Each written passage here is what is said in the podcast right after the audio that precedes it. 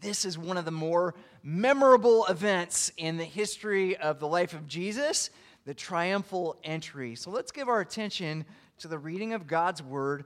John chapter 12, we're going to start reading at verse 9, and we're going to make our way through verse 19. This is God's word. When the large crowd of the Jews learned that Jesus was there, they came not only on account of him, but also to see Lazarus, whom he had raised from the dead. So the chief priests made plans to put Lazarus to death as well, because on account of him, many of the Jews were going away and believing in Jesus. The next day, the large crowd that had come to the feast heard that Jesus was coming to Jerusalem. So they took branches of palm trees and went out to meet him, crying out, Hosanna! Blessed is he who comes in the name of the Lord, even the King of Israel. And Jesus found a young donkey and sat on it, just as it is written Fear not, daughter of Zion. Behold, your king is coming, sitting on a donkey's colt. His disciples did not understand these things at first, but when Jesus was glorified, then they remembered that these things had been written about him and had been done to him. The crowd that had been with him when he called Lazarus out of the tomb and raised him from the dead continued to bear witness. The reason why the crowd went to meet him was that they had heard he had done this sign. So the Pharisees said to one another, You see that you are, gain- that you are gaining nothing. Look, the whole world has gone after him. This is God's word. Let's go to him now in prayer. Oh Lord our God, we are overwhelmed with gratitude when we think about what you have done for us in and through Christ our Savior. We pray, Lord, that we would join our voices together this morning, singing and praying, Hosanna. Blessed is he who comes in the name of the Lord, even the Holy One, the King of Israel. I pray, Lord Jesus, our King, that you would speak to us now by the power of your Spirit, for we, your servant, listen. We pray this all in Jesus' name. Amen. I think that it's fair to say that most Americans have a complicated relationship with royalty. Certainly, we would be the first to say that we like Don King, the Sacramento Kings, the band Queen, and the artist formerly known as Prince. We love Disney princesses like Ariel, Belle, Tiana, Moana, and the Frozen sisters. We miss the Queen, Queen Elizabeth. Wasn't she great?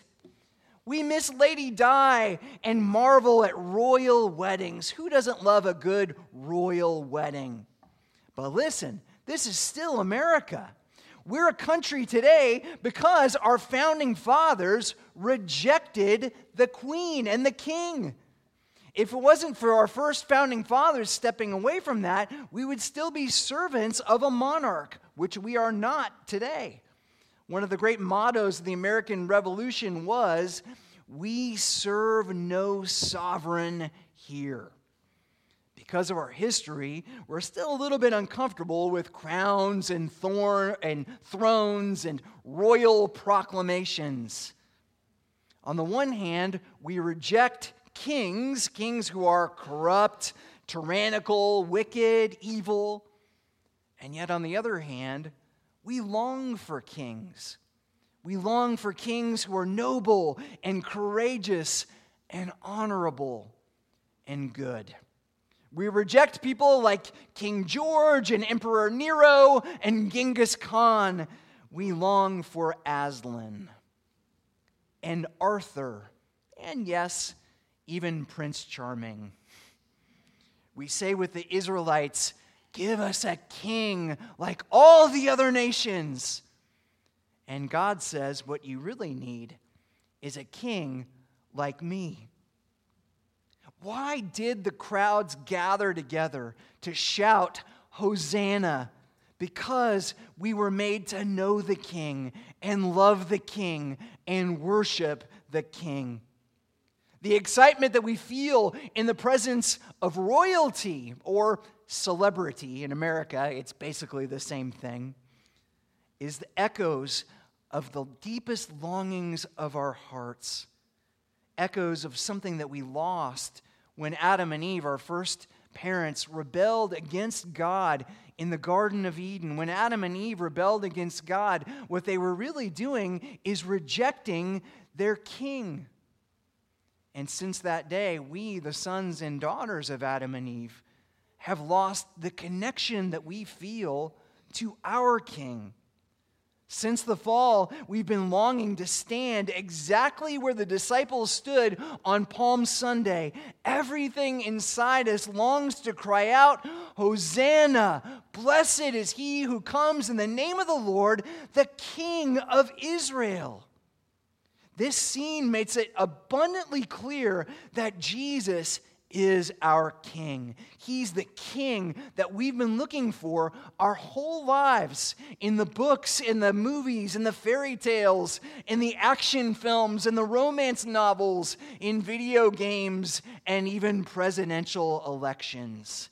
It's not about them, it's about him. Now, you might already know that Christ was not Jesus' last name. the word Christ is actually a title, Christos. It means Lord, the anointed one, the King. We see that clearly in this scene. The question is what kind of king is he? What kind of king is Jesus? Is he a tyrannical king who wants us to fail? Or is he a merciful king who wants us to succeed? Is he a wicked king who says, You must die for me? Or is he a noble king who says, I must die for you? Is he the kind of king who takes and takes and takes? Or is he the kind of king who gives and gives and gives? These are some of the questions we'll be asking as we look at the events surrounding Palm Sunday, the Sunday before Easter Sunday, the Sunday when Jesus rode into Jerusalem like a conquering hero, the Sunday before Jesus defeated death forever by rising again from the dead. What kind of king is this king, King Jesus? Well, if you're taking notes this morning, here's our outline.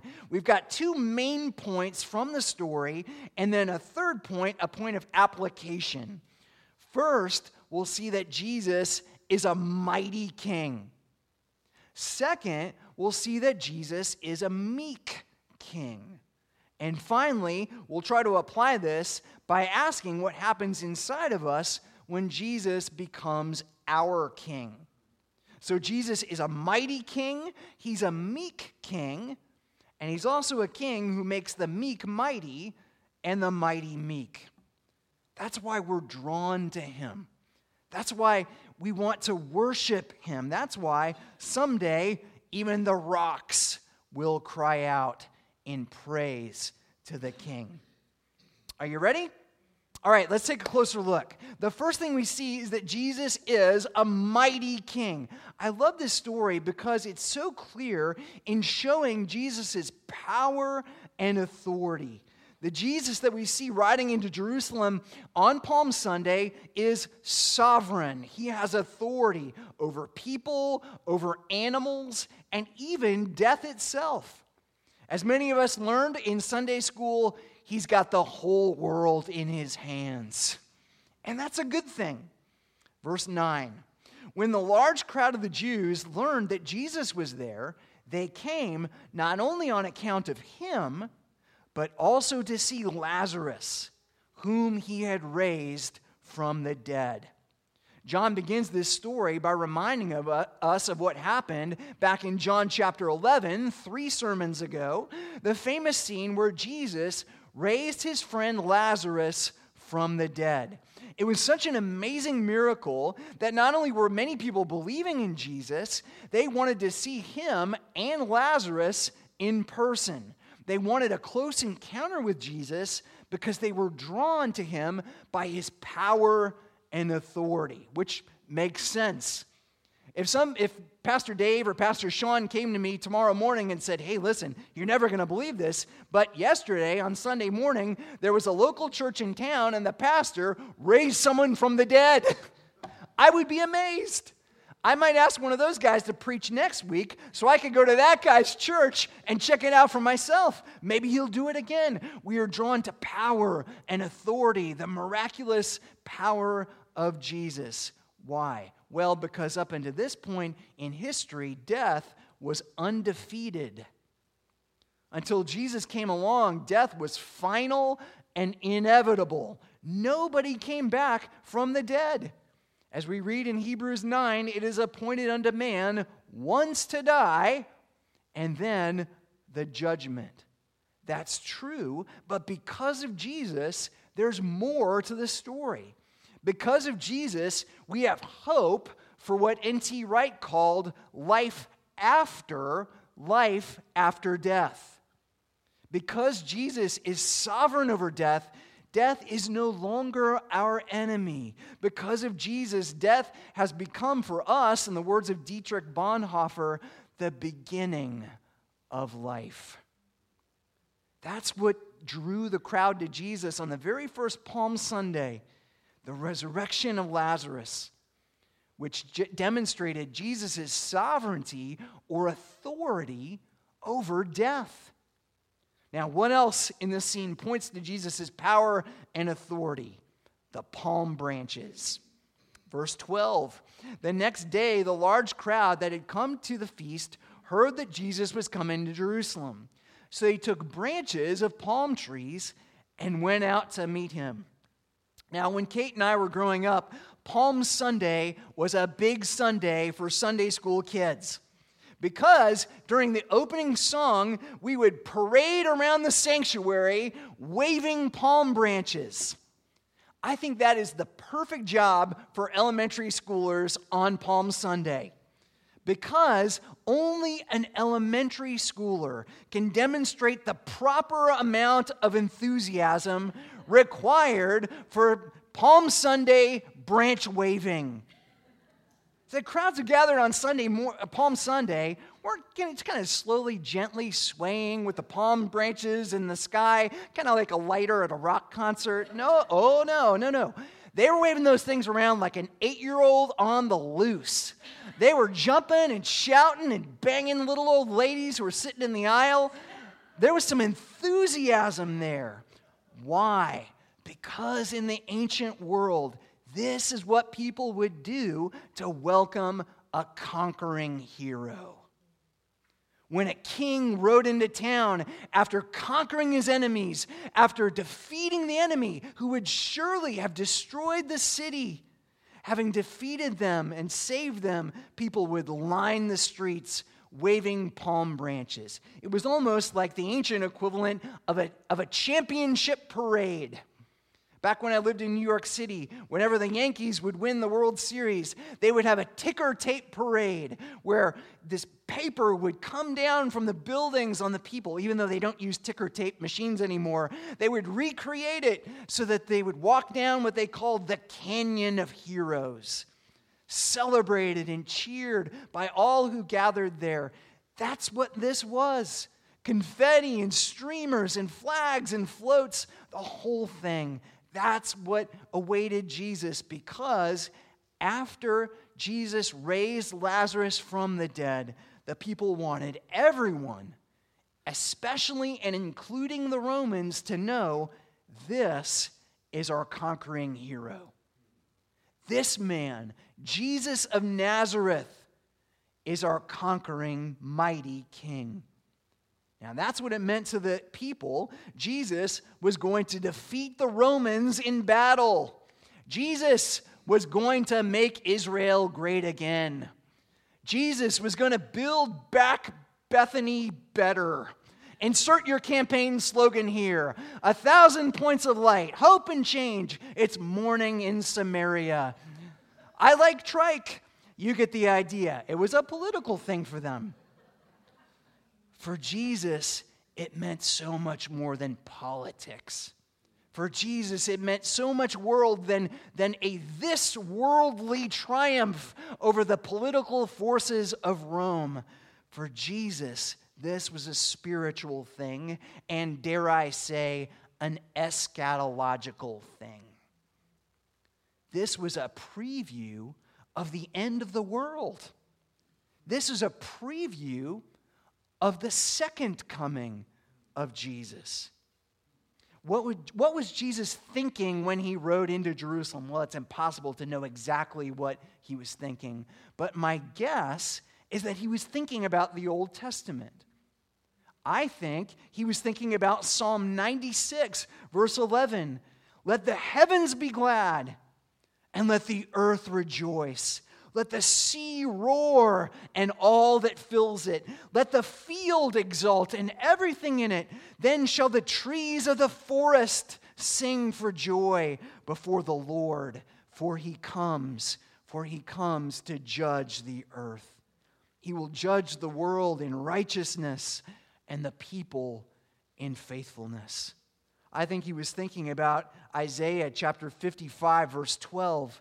For you shall go out in joy and be led forth in peace. The mountains and the hills before you shall break forth into singing, and all the trees of the field shall clap their hands. Though the crowds didn't understand exactly what they were seeing on the very first Palm Sunday, in reality, they were seeing a dress rehearsal for the second coming of our Lord Jesus Christ. That great and glorious day when Jesus, our Messiah, the anointed one, our King, will be greeted not by hundreds of people, but by millions and millions of people. The first time around, the people shouted and waved branches. The second time, the branches themselves will shout for joy.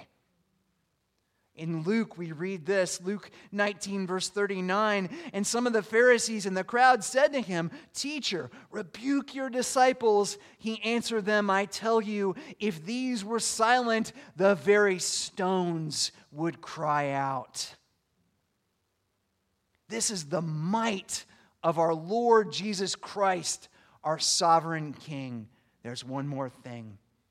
Not only does the resurrection of Lazarus point to his greatness, not only do the palm branches signal his might and his majesty, so also does the donkey. Even the donkey points to Jesus' might. Verse 14 And Jesus found a young donkey and sat on it, just as it is written Fear not, daughter of Zion, behold, your king is coming, sitting on a donkey's colt.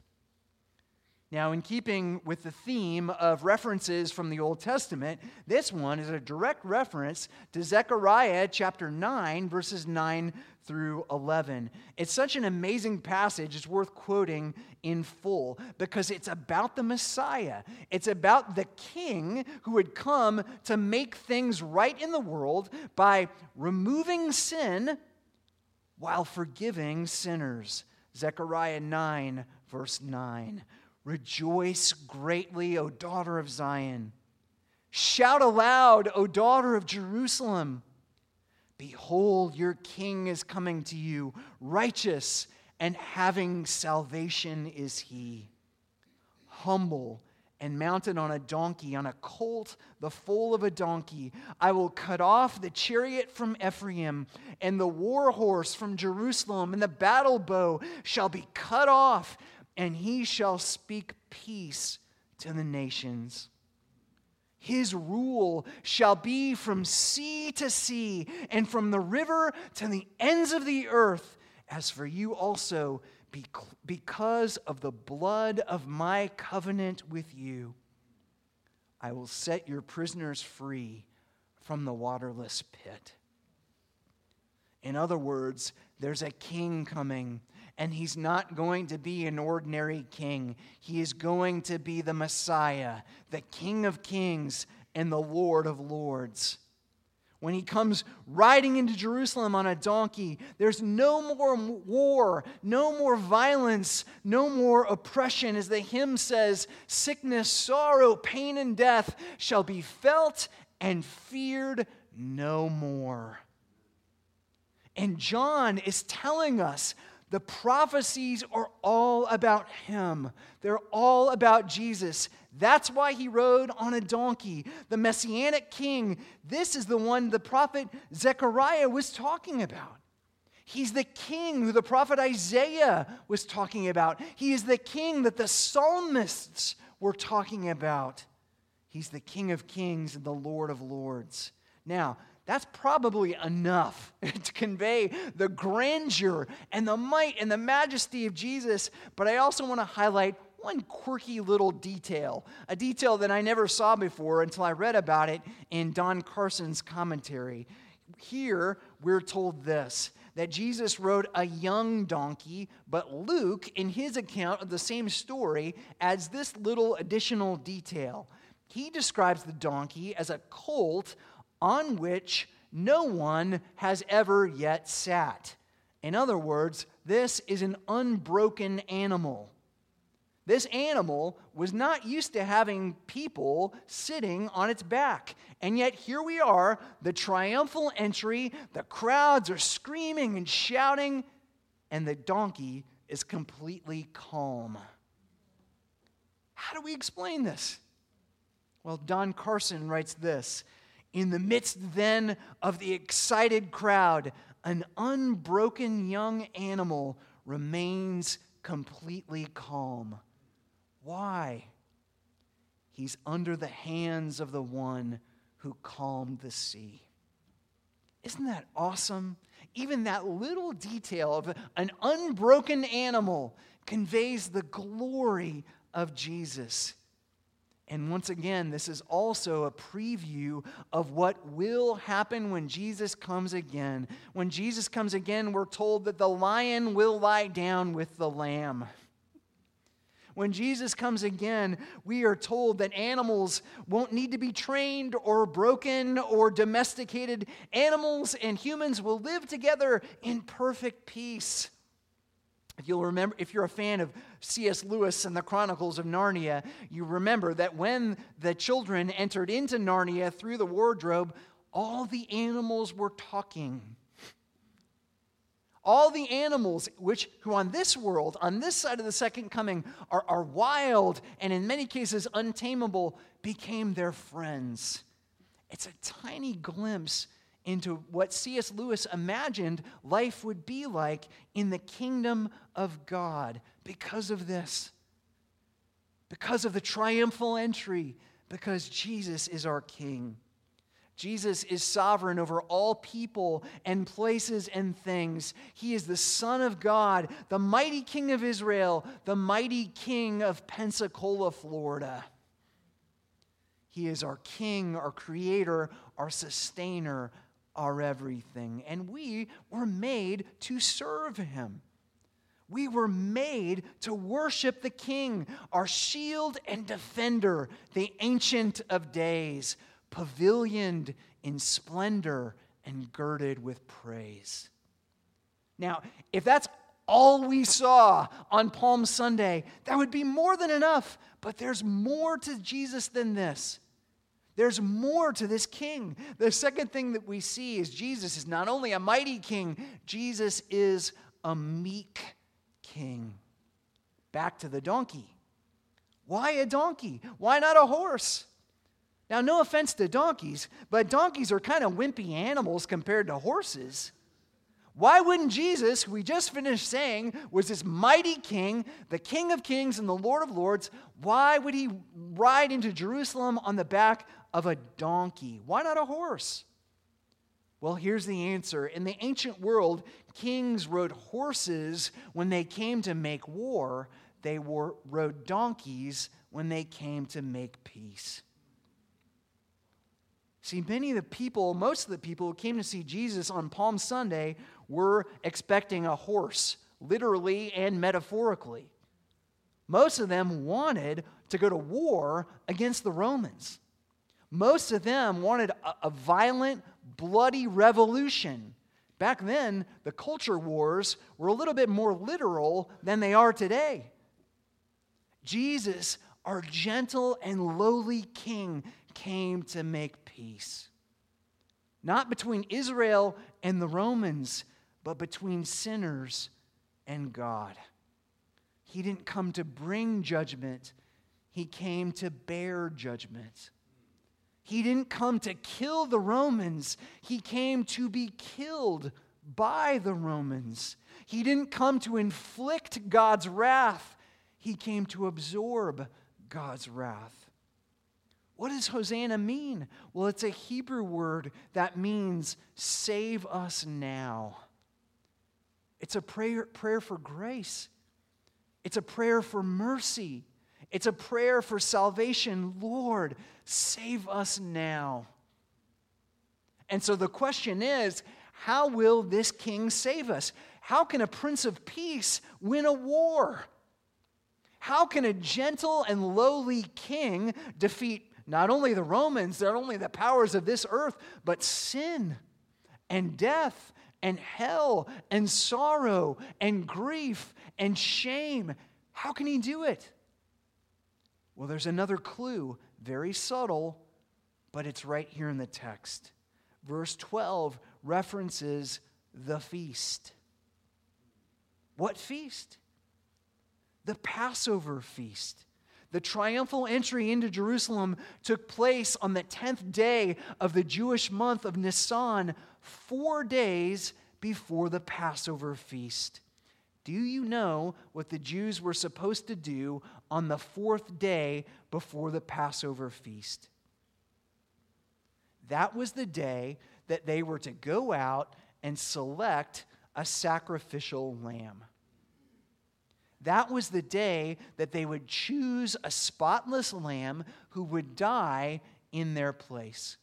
That was the day that they were to remember that they would be saved like their ancient ancestors, not because of who they were, but because the blood of a lamb. Now, listen again to what John the Baptist said all the way back in John 1. We keep returning to this theme because it's, it's uh, woven throughout the entire Gospel of John. In John chapter 1, verse 29, we read this The next day, he, John the Baptist, saw Jesus coming toward him and said, Behold the Lamb of God who takes away the sin of the world. Jesus, our meek and lowly King, gentle, the Lamb of God, died on the cross in our place so that we might live. That's who he is. We see that over and over again in John's gospel and over and over again in the scriptures. He came to make peace. He came to save his people from their sins. He came to die as our Passover lamb, chosen by God on this, the fourth day before the Passover feast. Incredible. Those, those two seemingly irreconcilable qualities, meekness and might, come together in the person of Jesus. He's the king that we always wanted, the lowly Son of Man, the exalted Son of God. Now, before we go, let's apply this. Last point, third point. What happens inside of us when this king, the meek and mighty king, comes into our hearts? What happens when he becomes our king? Well, the short answer is we start to become like him. Now, many of us are very bold. We are type A people, we're extroverts, we're warriors, we're fighters, we take no prisoners. And when we sin, we get angry, like Cain did in the book of Genesis, and we lash out. We use our words and our actions to slice and dice our opponents. We destroy people with facts and logic. Through Jesus, the mighty become meek. when this king, our king, King Jesus, comes into our hearts, we begin to use our might in order to love and serve the weak. We become better listeners. We become slower to speak. We become less judgmental and more forgiving. We become more capable of compromise and more willing to make peace. We start to turn the other cheek and go the extra mile, not because we're weak, but because we're meek. Our strength in Jesus is no longer destructive, it's constructive. We use our strength not to tear other people down, but in order to build other people up. The gospel, the good news of Jesus Christ, our King, changes us from the inside out. Like Jesus, the mighty become meek, and the meek become mighty. Now, some of us have the opposite problem. Some of us always avoid conflict. Some of us never stand up for ourselves. We never stand up for other people. We see bad things in the world, wicked things done to us, done to others, and we just don't say or do anything at all. We keep our mouths shut. We hide in the corner. Like Cain, the very first Antichrist in a long series of Antichrists, we say, Am I my brother's keeper? In the name of tolerance, we are intolerant of holiness. In the name of making peace, we clearly reject the words of the Prince of Peace. But through Jesus, there is hope. Through Jesus, we who are, are meek become mighty. Through Jesus, we find the strength to oppose sin and confront sin in our own lives and in the lives of others. Through Jesus, we find the strength to shepherd our families. We find strength to raise our children to know God and to love God. Through Jesus, we find strength to take the narrow path, the road less traveled through Jesus, we find the strength to keep going and to going and going and never give up, no matter what the obstacles that we face in front of us. This is a verse that was stolen from us by high school football coaches around the country, and I'm stealing it back. Philippians 4:13 I can do all things through Christ my king who gives me strength. If you are meek, he'll make you mighty. If you're mighty, he'll make you meek. Jesus was both at the same time, not 50% meek and 50% mighty, 100% meek, 100% mighty, 200%. All in this person, our great and matchless King. That's Jesus. That's our, that's our King. Look, the whole world has gone after him. Have you? If you do, he'll change your life. You'll never be the same again. Amen? Amen. Amen. Let's go to God in prayer. Our great and glorious God, our merciful King, we thank you for the wonder that we see in the person of Jesus. Lord God, we are attracted to Jesus because of who he is. And yet, Lord God, because of the sin in our hearts, we rebel time and again. I pray, Lord God, that you would make us happy warriors for Christ, that you would make us more bold than we could ever imagine apart from him, and yet also more humble, more meek, more gentle, more lowly than we could ever imagine. Oh, Lord God, would you change us from the inside out? For we celebrate you, our great and matchless King. We pray in your name, King Jesus. Amen and amen.